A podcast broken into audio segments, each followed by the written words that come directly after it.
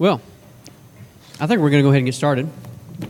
Um, of course, we have uh, Henry Vosberg with us today, which we're taking full advantage of for not just our morning time together for our membership uh, aspect and celebration and things, but also for our Sunday school time. So um, he's going to bring uh, a good lesson today and think about inspiration of scriptures, which is uh, a very relevant topic for us. Mm-hmm uh, increasingly, we find that you know one of the first things that people who are drifting away from the faith or want to attack the things that we hold dear and the things that we believe, one of the things, first things that will be attacked is the inerrancy and the inspiration of the scriptures.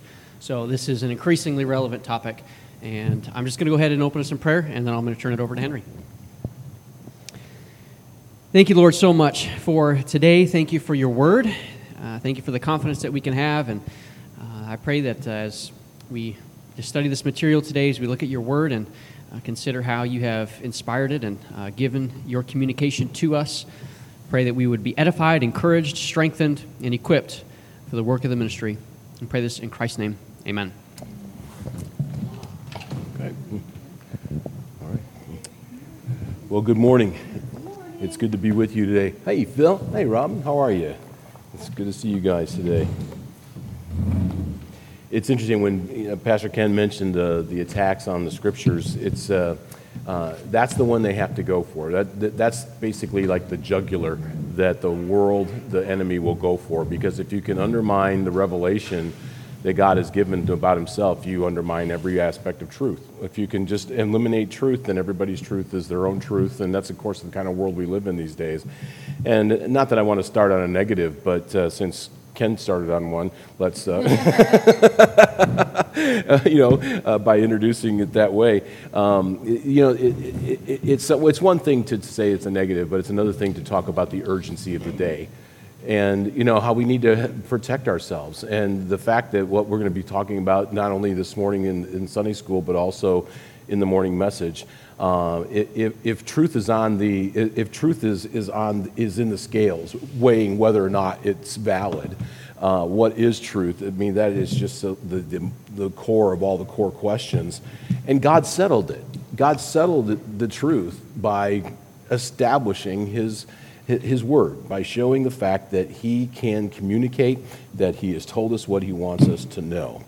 And uh, it goes back that way all the way to the garden what was the first challenge that was faced? Hath God said?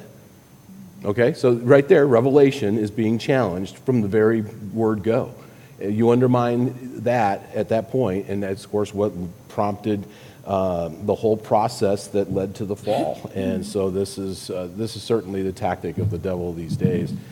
Um, but actually, what I want to do is I want to start with a story because when we talk about the doctrines of Scripture, you know, one of the things that I'm very convinced about is that there is a great important place for doctrinal instruction where if we were to come and say well we're going to have a we're going to have a class on systematic theology um, that sounds really dry really rote very academic um, and, and, there is an important place for that. I've taught systematic theology in numerous contexts, various ways, different approaches.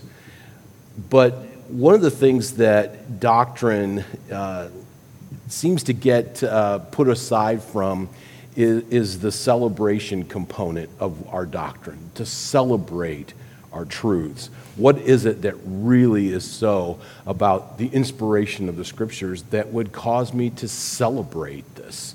And that's kind of the spirit that I want to give this lesson in. So I'm going to start with a story. okay? Um, the time that, to find in your text 2 Timothy chapter 3, of course, that's the uh, kind of the, the hallmark verses, uh, chapter 3, verses 16 and 17, the hallmark verses of inspiration of Scripture. But when Paul wrote these words to Timothy, it was happening in around the late 60s AD, and it was the culmination of about 35 years that were 35 years like no other in all of history. Uh, you go all the way back to the earliest part of the 30s AD. For three years, Jesus lived this incomparable life. I mean, there was like nothing to be uh, likened to him. It was filled with these spectacular miracles. There were unparalleled teachings and wisdom that he imparted. And, and all of that life of the Lord was just this fountained fullness of divine grace and truth. That's what John described when he came and he was full of grace and truth. And, all of the times that Jesus was on the earth and it came to a finish with this amazing uh, uh, Uh, uh, number of days, it commenced with, with Palm Sunday where Jesus presented himself as Israel's king. Then it was followed by that week of passion. Even that week was filled with, with stunning words and mighty works. And if you're ever looking for a biblical summary of the life of Christ, that's how you can describe his ministry mighty words, mighty works. And, and words and works are always the way to be able to compare it. And there's actually scripture text for that I can show to you sometime. Um, uh, but then, of course, he suffers betrayal at the hand of Judas, led to Calvary our Lord's death on the cross. Then three days later, he's gloriously resurrected. And for the next 40 days, he showed himself alive to his disciples and many others, at the end of which they were gathered on the Mount of Olives. Jesus ascends to the, into the heavens to assume his place at the right hand of the Father.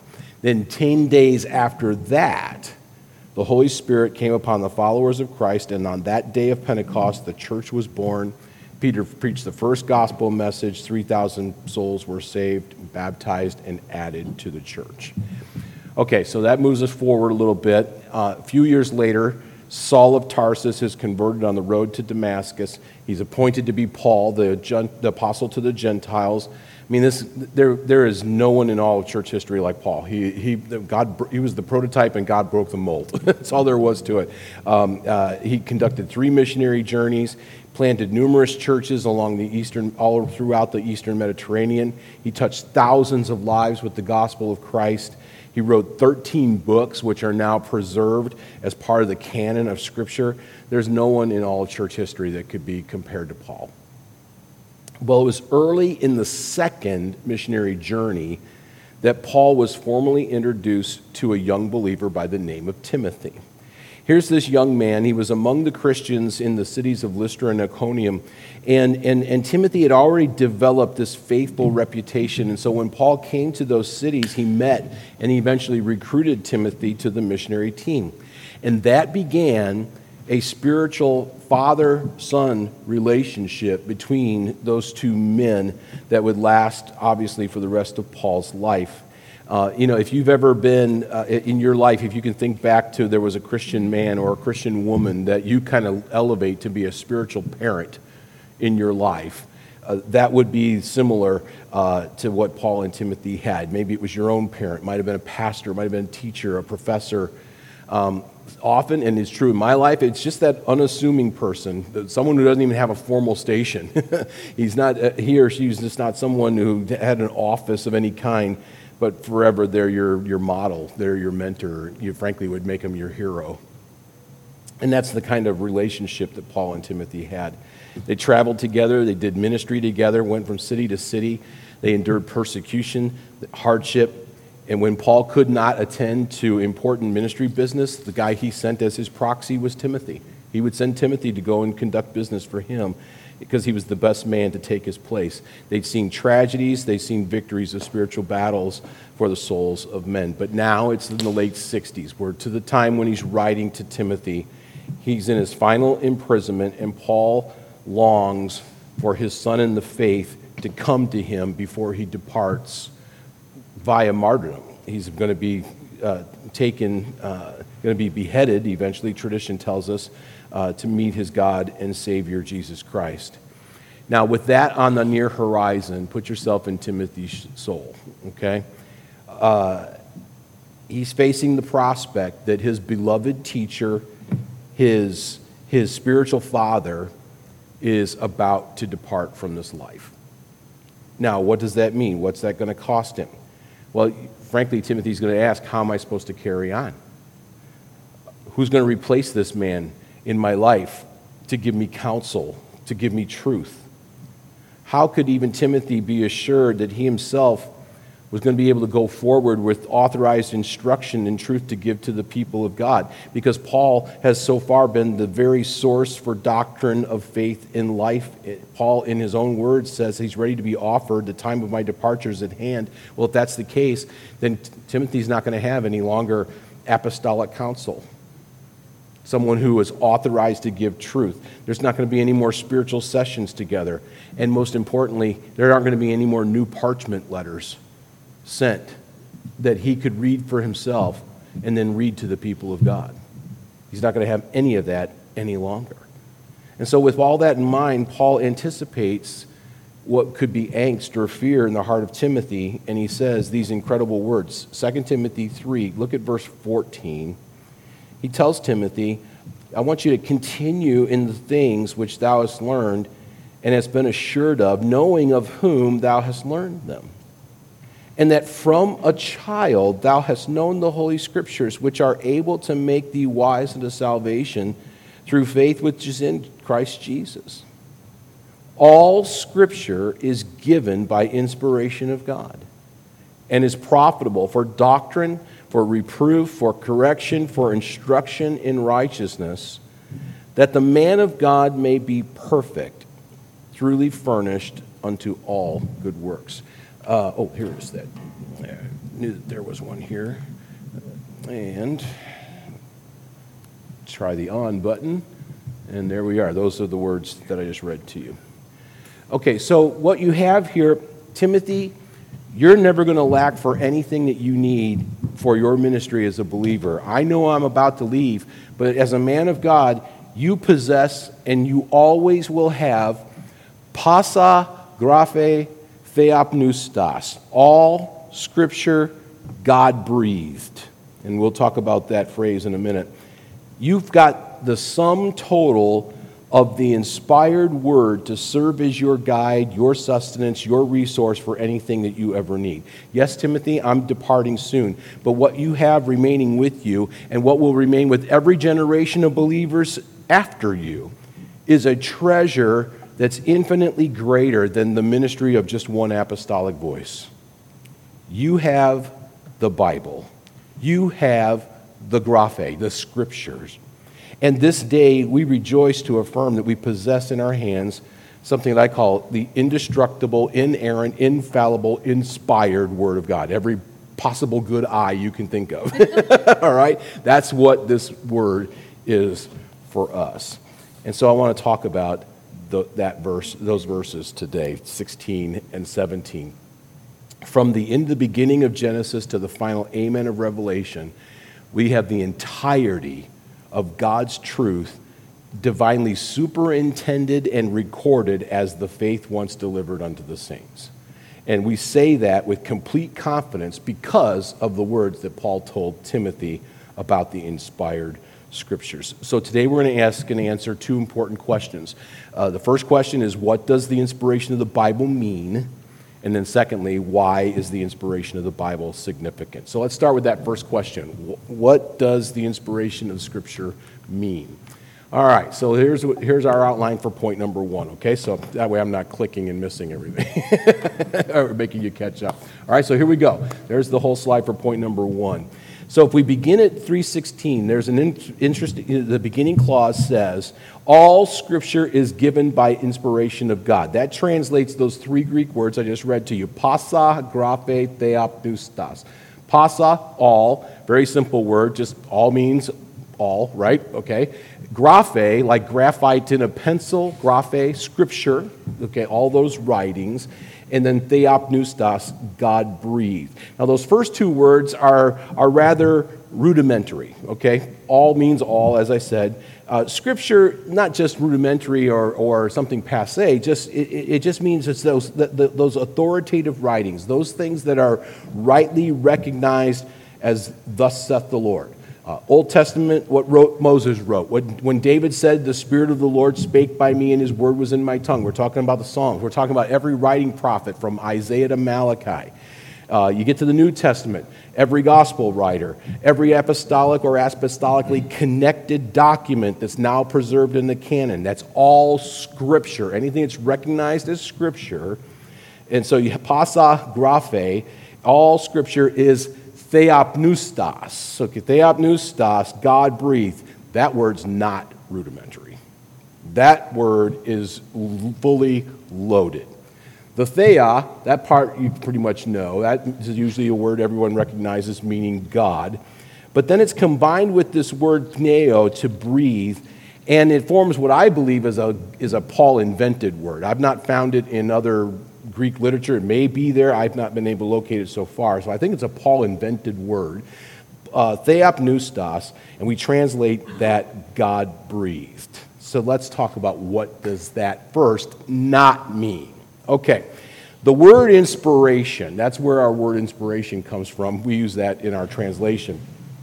But when we use that word outside of a scriptural context, it's usually used in this rather emotional or this romanticized way. Oh, something inspired me.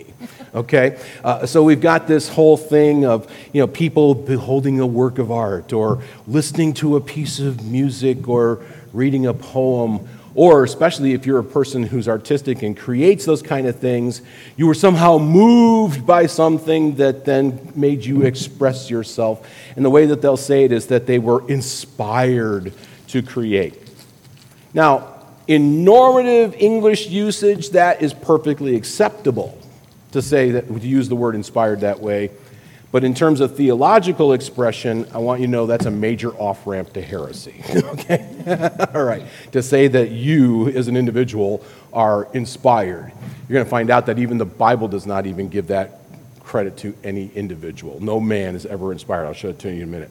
Um, there's a story that was told, by a, that's told about a pastor who years ago was listening to a popular Christian song of the day and the song was all mixed up with these different scripture references and theologies to the point that the outcome was just a big soupy mess. It was like Kamala Harris writing a hymn. Uh, so it was, you know, so it, it's, uh, so he decides he's going to confront the songwriter about the biblical mistakes that are in the song. And the, the reply that he got back was very defensive. The songwriter said, it would be wrong of me to correct my work because that would be tampering with the inspiration of God. well, and if you're, and if you just haven't had a, you know, like a, a major, uh, a cringe of some kind, please develop one. uh, I, I, because I, am sure we love Christian music. I know your pastor loves Christian music. I love the music that we, that we enjoy in different places. I love going to art museums. I, I appreciate poetry and great literature. Um, one of the courses I teach for Tyndale, I've got an entire lecture on how the philosophical arena of aesthetics, the philosophy of beauty, that's a major component to a holistic biblical worldview. But the moment that someone claims that an emotionally inspired brushstroke to a painting, or a carefully crafted lyric, or a cadenced line of poetic rhyme, you say that you're just as inspired as Psalm 23 or John 3:16. You just colored way outside the lines of biblical orthodoxy. Okay?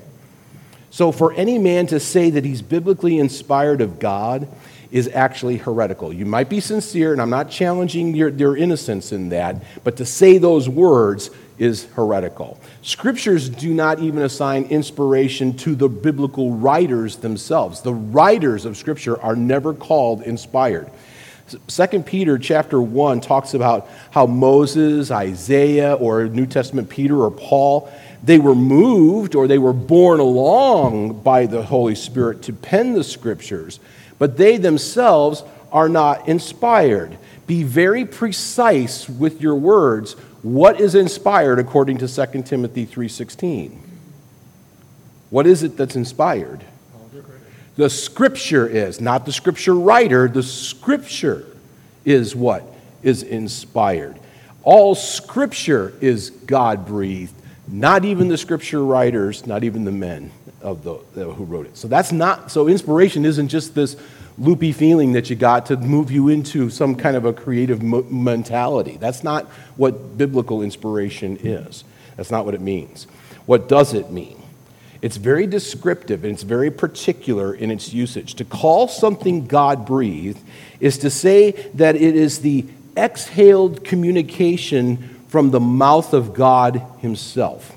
You see, that's, that's what we call vocalized communication. That's how it takes place. I'm speaking to you right now, right? And the way I'm doing that is, is I, I am using inhaled air and then by force, I am crossing that, by exhalation, I'm crossing my vocal cords to create sound, which then it gets formed into language by the use of my tongue in conjunction with my teeth and the rest of my mouth. Okay? That's audible language. It's humanly breathed words that are thusly formed. My words are the outbreath of Henry. Okay?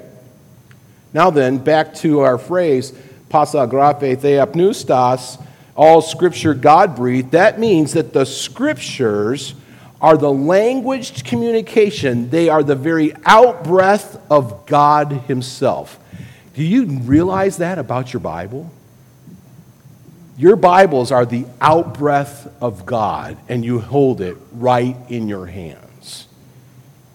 That's stunning. That's why we can actually say that our individual copies of the Word of God, we possess that in our hands. This is an amazing thing. And that's why I say we celebrate a doctrine like inspiration. We have God's truth right in our possession. It's not the binding, it's not the pages, it's not the print, it's not the headings, it's not the margin or the footnotes. It's the text of the scriptures as written in the original autographs. That's what's classed as inspired, God breathed. Now, uh, any questions about those two things so far? In light of that, that in light of that, let's get some uh, to the issue of how it pertains to our reliability. Uh, to why we can trust the Word of God that we have here. Uh, if you believe that God exists in all His perfections, you believe that God is omnipotent, you believe He's omniscient, you believe He's holy, righteous, truthful, faithful, and loving, you have to believe that everything he says about his character is also, says that the word says about his character is also going to be true about his word. That's something that you can trust, that you can take to the bank. The Bible has to be reliable because of those things. So let's come to these last two points. What does inspiration mean? These subpoints here. First of all, we want to observe that when we talk about the inspiration of Scripture, it's verbal. It's verbal in nature. By this, we mean that every single word of the Scriptures comes straight from God and it stands in perfection. Every single word comes straight from God and stands in perfection. That just, just doesn't mean the, mean doing the names, not just talking about the main ideas or the concepts. No, every single noun, every single verb, adjective, preposition, conjunction, even when you see the letter a or the. Indefinite, definite articles, they are every word inspired by God. It's interesting, even the tense of a state of being verb is significant. Remember the story, of, it's from the Gospel of John, chapter 8, when Jesus was engaged with the Jewish leaders about God being his Father. And at the end of that debate, Jesus said, Your father Abraham rejoiced to see my day, and he saw it and was glad. The Jews retorted, You aren't even 50 years old yet, and you've seen Abraham? To which Jesus said, Verily, verily, I say unto you, before Abraham was, can you finish the sentence? I am. I am. No, wait a minute. That doesn't even work grammatically. Before Abraham was, I was too. No, it's not what he said. Uh, he doesn't say, I'm going to be. No, didn't say that either. Before Abraham was, I am. That's weird. That's offset, off-putting, grammatically speaking. He was making a point. His whole point hinged on the tense, past, present, or future tense, in this case a present tense, of a state of being verb, am, to make his point that he was as divine as his father was. And if we doubt that that's what he meant, His enemies sure understood what he was doing because they immediately took up stones to kill him because they thought he was being blasphemous. So they knew full well what he was saying. So here you have in the text of Scripture, even the tense of a verb in this case shows how particular the inspiration of Scripture is. That's pretty stunning, okay? So that means inspiration is verbal. Every single word of the Scripture comes straight from God. But we also like to point out that inspiration is plenary. It's plenary. And by this we mean that all the words, as they were given by God, equally inspired. Uh, just if we just believed in verbal inspiration without believing in plenary inspiration, then you know what you could kind of do? You could kind of take every word that was given in the Bible, you could throw every word like, a, like an individual word block, throw it in the back of a cement mixer, turn it all around, then dump them all out, and then put them back in order that you want them to be put in. You'd still have verbal inspiration because every word would be inspired but you wouldn't have plenary inspiration, all of them given together, equally together, as God gave them. Now you wouldn't have plenary inspiration, because that would mean you could just reassemble and put your words the way you want them. No, you don't get to rearrange God's words. They all come together as He gave them to us. So it's we, want, we believe in plenary inspiration as well. Every word of Scripture is the exact choice of God, communicated perfectly, and then assembled together in sequence and in their entirety as He perfectly relayed them. We believe in the plenary or the verbal, the plenary verbal inspiration of Scripture. Okay, any questions about the teachings that I'm sharing with you on that slide? Yes the word inspiration, when I hear it, is breathing in. Yeah. And expiration, breathing out. So I'm having a hard time with yeah. your explanation of it being God's um, out breath. Out breath. Yeah, yeah, and that's the that's the crossing over of using English words into the original because the original just means God breathed, and we're so used to using the word inspiration that we're not tampering with the label itself. So yes, I do get that connection, but we have to if you just think about the fact that words God breathed, you don't speak by inhaling, you speak by exhaling. And that's kind of the idea behind it. So, yeah, uh, I, I, get the confusion that that can be the in and the out, or the in and the X. But, uh, but that, is, that is what it, it does mean. Good question, though. Okay?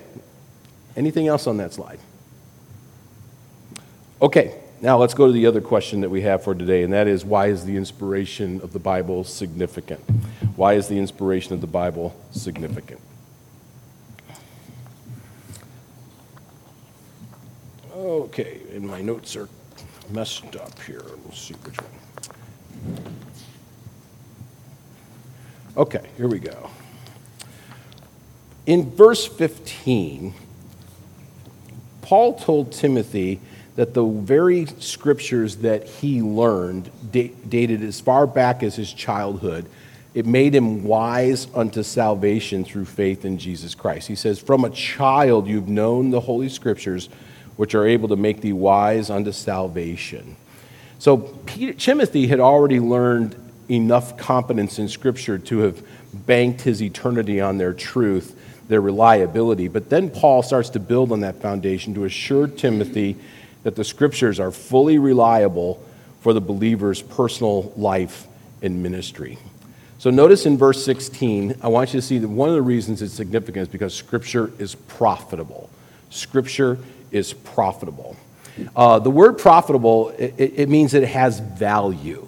Uh, this word profitable is used on, for, for profitable is only used four times in the New Testament, and each time it's in the pastoral epistles. Uh, it's used to convey a, a, a, ranking of what's most important. Um, there's value to something, but here's what has the most value. Okay, so you're ranking in value. First Timothy, um, Paul told his protege that bodily exercise profiteth little, but godliness is profitable to all things. If you're reading an ESV, uh, it says exercise has some value, but godliness is of value in every way. Okay, so you're ranking in value. That's what the idea here is. And Scripture is of the highest value, valuable in every way, profitable for four things. You'll see them listed there doctrine, reproof, correction, and instruction in righteousness. Uh, Ken, how much time do I have left here? Okay, thank you. All right. Flag me at uh, three if I'm getting carried away. um, first of all, it's profitable for doctrine. Um, what we believe by, uh, when, it, when you see that, it tells us that Scripture is the authorized teacher of truth. That's the resource of truth. It tells us what we're to believe about the faith. Uh, it's not what any man says is true, it's what God in His Word says is true. Amen? I mean, that's what has value. Uh, a, a pastor friend posted something on Facebook some time ago. He says, A long time ago, I came to the conclusion that if I could say, couldn't say something from the pulpit from the Word of God, I had nothing to say. You know, that's a great conviction. That's what we want to have.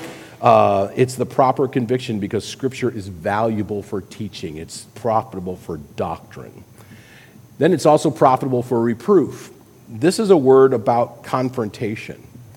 Uh, and, that, and yes, that is something that's profitable confrontation. We don't like it, but it is helpful to us. Because when we're behaving sinfully or unbiblically or otherwise unfittingly, Scripture reproves us.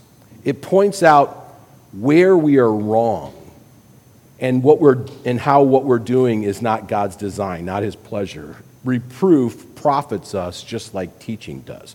I remember coaching my son when he was younger about hitting in baseball. Uh, at the time, he had a tendency uh, of what we call stepping out of the box. When the pitch would come in, he would step and swing this way. So he would step out of the box. The problem is, is when you take your bat with you out of the way, the ball's over here while your swing is over here. You know, you're not going to hit the ball very often if you're stepping out of the box when you swing. Okay, well, that's a very common problem for young hitters. And, and, and so I, I would say to him, I say, I explain what you're doing wrong so that you would understand not to keep doing that. That's reproof. And, and, if you, and if we're truly fulfilling God's desire for us to become more like Christ, if we're progressing in our spiritual walk, we have to know what needs to be changed. What is true about Henry that's not true about Jesus that I need to fix? What's, what's true about me now is that I'm not like Jesus yet. I'm not progressed enough to say that I'm Christ like, my Christ likeness has arrived. So I have to know where my shortfalls are, and reproof exposes those. And that makes it profitable. I'm also glad that there's another p- purpose to it, and that's correction, because reproof by itself without correction, correction is kind of a downer, okay? Um, yeah, this is the partner word to pr- reproof because correction tells us what the changes are that we should make. That's correction. Uh, reproof shows us what we're doing wrong, correction shows us how to start doing what is right. Go back to my son. He was stepping out of the box. If I kept saying, Matt, you're stepping out of the box, that's reproof. That's incomplete instruction, though, if I just leave it there. Matt, you're stepping out of the box. Okay, well, Dad, what am I supposed to do? I don't know, but stop doing that.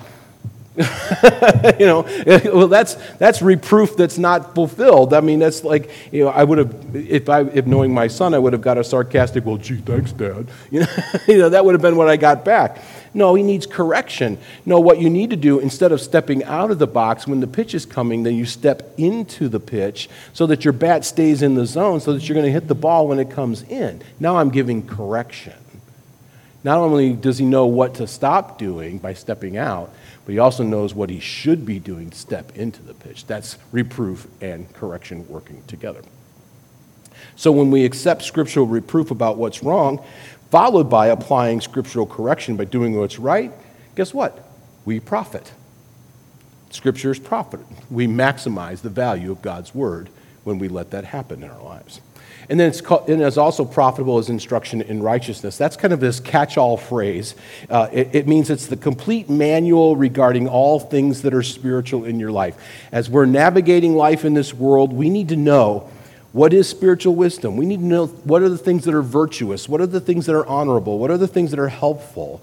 The Bible is profitable uh, for such things, and it tells us all that we need. Uh, now, it might not be giving me stock tips but the Bible does teach me wisdom about investment and about stewardship, about responsibility.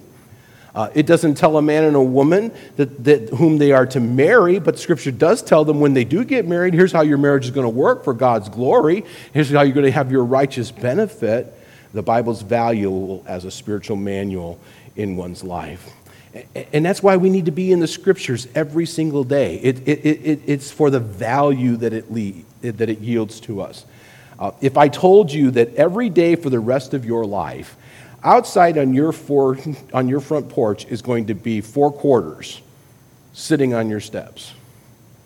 And if I told you that every day that's going to happen, you would open your front door every day and you'd walk out there and pick up those four quarters. And every day you're going to have that because you're going to do that. Why? For the value. Okay? In fact, you'd be a fool not to. okay? Uh, well, a daily read in your Bible is of greater value than just a few quarters that are on your front stoop. So be sure you're maximizing the value of the scriptures. It's fully reliable for everything we need to live our life for Christ. And then lastly, scripture is sufficient. Verse 17 says, And the man of God may be perfect or complete, thoroughly furnished or equipped unto all good works. Paul explains that when you appropriate the profitability of the scriptures, it will perfect you. It completes you. It thoroughly furnishes, equips a man to, unto all good works. Everything that you need to grow in Christ, everything you need to become a productive servant, all of it right here in our Bibles. So, since Scripture can complete a person, since it can equip us unto every good work, it means that we need nothing outside the Bible for those aims to be achieved. That tells us that the Bible is fully sufficient in and of itself we can use good books, we can have these supplements, we can have these other resources that help us to get more insight to the Bible, but we do not have to be reliant upon them.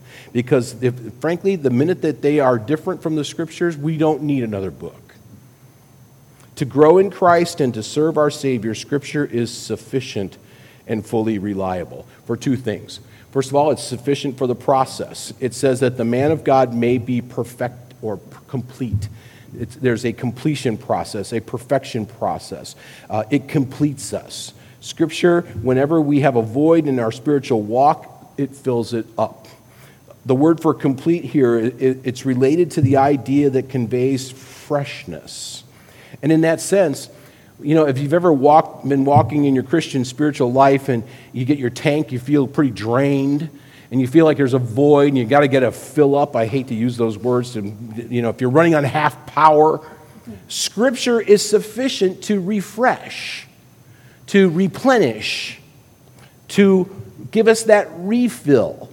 Uh, if it weren't so inappropriate, I'd say the Bible is your spiritual pep pill. So, but it's inappropriate, so you didn't hear it from me. Okay, so that's all there is. I mean, it, it, it's what boosts us.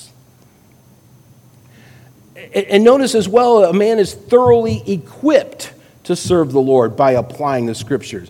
You know, I like to use books as well. I use resources. I have a particular, a particular book that I'm mentoring uh, another uh, uh, young growing pastor in on how to develop sermons and so forth. Uh, uh, every pastor accesses commentaries. But if you ask most pastors how many times that they get solutions to textual problems, whether it comes from a commentary or whether it comes from just poring over a text until God helped them with the Spirit's illumination, you're going to find that that latter one always trumps the former one.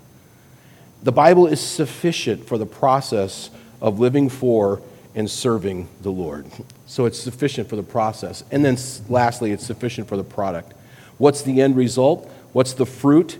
Paul says, We're sufficiently furnished unto all good works. Everything that needs to be done, everything that needs to be accomplished in our lives or for the ministry, if there's anything godly to be accomplished in that which we, in that which we put our energies toward, it's going to be perfectly fulfilled when we do so according to the scriptures. When we desire an outcome that's measured by what God wants or what, by, what, by what God ple- is pleased with, what, what, is, what his agenda is fulfilled by, we confidently say we've got the resource that guarantees that outcome. What is that resource? It's the Bible. It's sufficient for the product. It's sufficient for the product without exception because the word all in verse 17 is the same word all in verse 16. All means all. The only change between the two words is one, one is referring in a plural to all scriptures. This one's every good work, each and every good work. There's not a part of the Christian life or ministry that gets treatment outside the scriptures. And this is why we don't use business, business methodology when it comes to conducting ministry. This is why we reject typical modern psychology when it comes to, to counseling. This is why we reject the, all the isms philosophically speaking, that are out there when it comes to modeling and governing our lives. Why? They're not sufficient to, comper- to perfect or to complete. They're not sufficient to equip unto every good work. Why? Those sources are not Scripture. End of story. That's really all it is. They're not God breathed. This book, the Bible, it alone can hold such a claim and sufficiently back it up without fail. This, without fail. Uh, this book is entirely reliable because it is given to us by the inspiration of God. Any questions about the items on that slide? I want to finish. Uh, I got five minutes. Okay. Uh, Second Tim. Uh, sorry. Second Peter, chapter one. If you'll turn there. Actually, I think I have the verses here as well. Good. All right. Uh, often, when people look at 2 Timothy, uh, scholars will say it's like the last will and testament of the Apostle Paul. Those were the final words that we have recorded in Scripture before he died. Um, there's actually another book in Scripture that's the last will and testament of its author, and that would be 2 Peter. He was also about to die, and he wrote final words to his readers as well. And it's interesting what he wrote in first chapter of Second Peter. It says here, Moreover, I will endeavor that you may be able, after my decease, to have these things always in remembrance. I want you to remember these things because I'm about to die, and I don't want you to forget the things that I'm saying. For we have not followed cunningly devised fables. You know, we didn't make this stuff up is what he's saying. okay? All the things that we tell you about the Lord Jesus, all the doctrines that the apostles have advanced and taught to you about the church and so forth, these are not cunningly devised fables. We didn't just make it up. We have made known unto you the power and coming of our Savior Jesus, of our Lord Jesus Christ. We were eyewitnesses of his majesty. Now, he's going to refer to an event that happened in the gospel stories here in this passage. He said, He received from God the Father honor and glory when there came such a voice to him from the excellent glory This is my beloved Son, in whom I'm well pleased. And this voice which came from heaven, we heard when we were with him in the holy mount. Okay, stop there. What event in the gospel stories is Peter talking about when he heard that voice and saw Jesus glorified, and it was on a holy mount. What was the story? The transfiguration, exactly. He's talking about that. We were there. We saw this whole thing happen, and we heard what the Father said from the skies. We heard that when he spoke from the most excellent glory when we were with him on the holy mount. We saw the whole thing and heard what God said. Okay? Now watch what he says. We have a more sure word of prophecy, whereunto you do well that you take heed as unto a light and it shineth in a dark place until the day dawn and the day star arise in your hearts. Actually, I want to finish the rest of that chapter. It's only two more verses. I'll read them to you here. He then says, knowing this first, that no prophecy of the scripture is of any private interpretation, for the prophecy came not in old time by the will of man, but holy men of God spake as they were moved by the Holy Ghost. Now, if you notice here in verses 17 and 18, that, that's the point about the transfiguration. But then in verse 19, he says there's something that was even more sure than that story, that experience, that event. How do you get more sure than the event of the transfiguration? How do you get more sure than the audible record of God speaking from the skies? What would be more certain, more sure, more bankable than that whole experience? You would, I mean, if you're like me, I'd say, I can't think of a thing. there is nothing that should top that. Peter says, no, there's something even more sure than that the scriptures. That blows my mind. Why? Why would it need to be more sure? Well, not everybody was going to be able to go back and rinse and repeat the transfiguration in your own life. That was a one and done. That was a you were there or you weren't there. But what is now available to all of us and made more secure, more informational, more certain, more sure than even that experience, even Peter's record of it until it got written down here, the more sure thing is Scripture. I got to tell you, if you ever doubted whether or not you could trust your Bible, that locks the case and throws away the key. Even, scripture is even more reliable than Peter's testimonial about the transfiguration. That's an incredible thing to think about. You can take it to the bank that you can trust your, this book because it is truly inspired by God. And that is a thing to celebrate. Any questions about what I've shared with you today? All right, let's pray. Lord, I thank you for the opportunity to be able to share with these good people about oh, this wonderful truth that we celebrate. We are so grateful that we have your inspired word right in our hands we don't have to make up our Christianity. We don't have to manufacture it generation after generation. You've settled everything about faith and life, and you put it down in your holy truth so that we'd never have to question it. What it says to me, it says to these good people, it says to the whole of all humanity. Your truth has been established and forever settled, not just here on this earth, but your word says settled in heaven. What an incredible thing that is. Thank you for this more sure word that we have in our hands. May we be thankful for it in Jesus' name. Amen.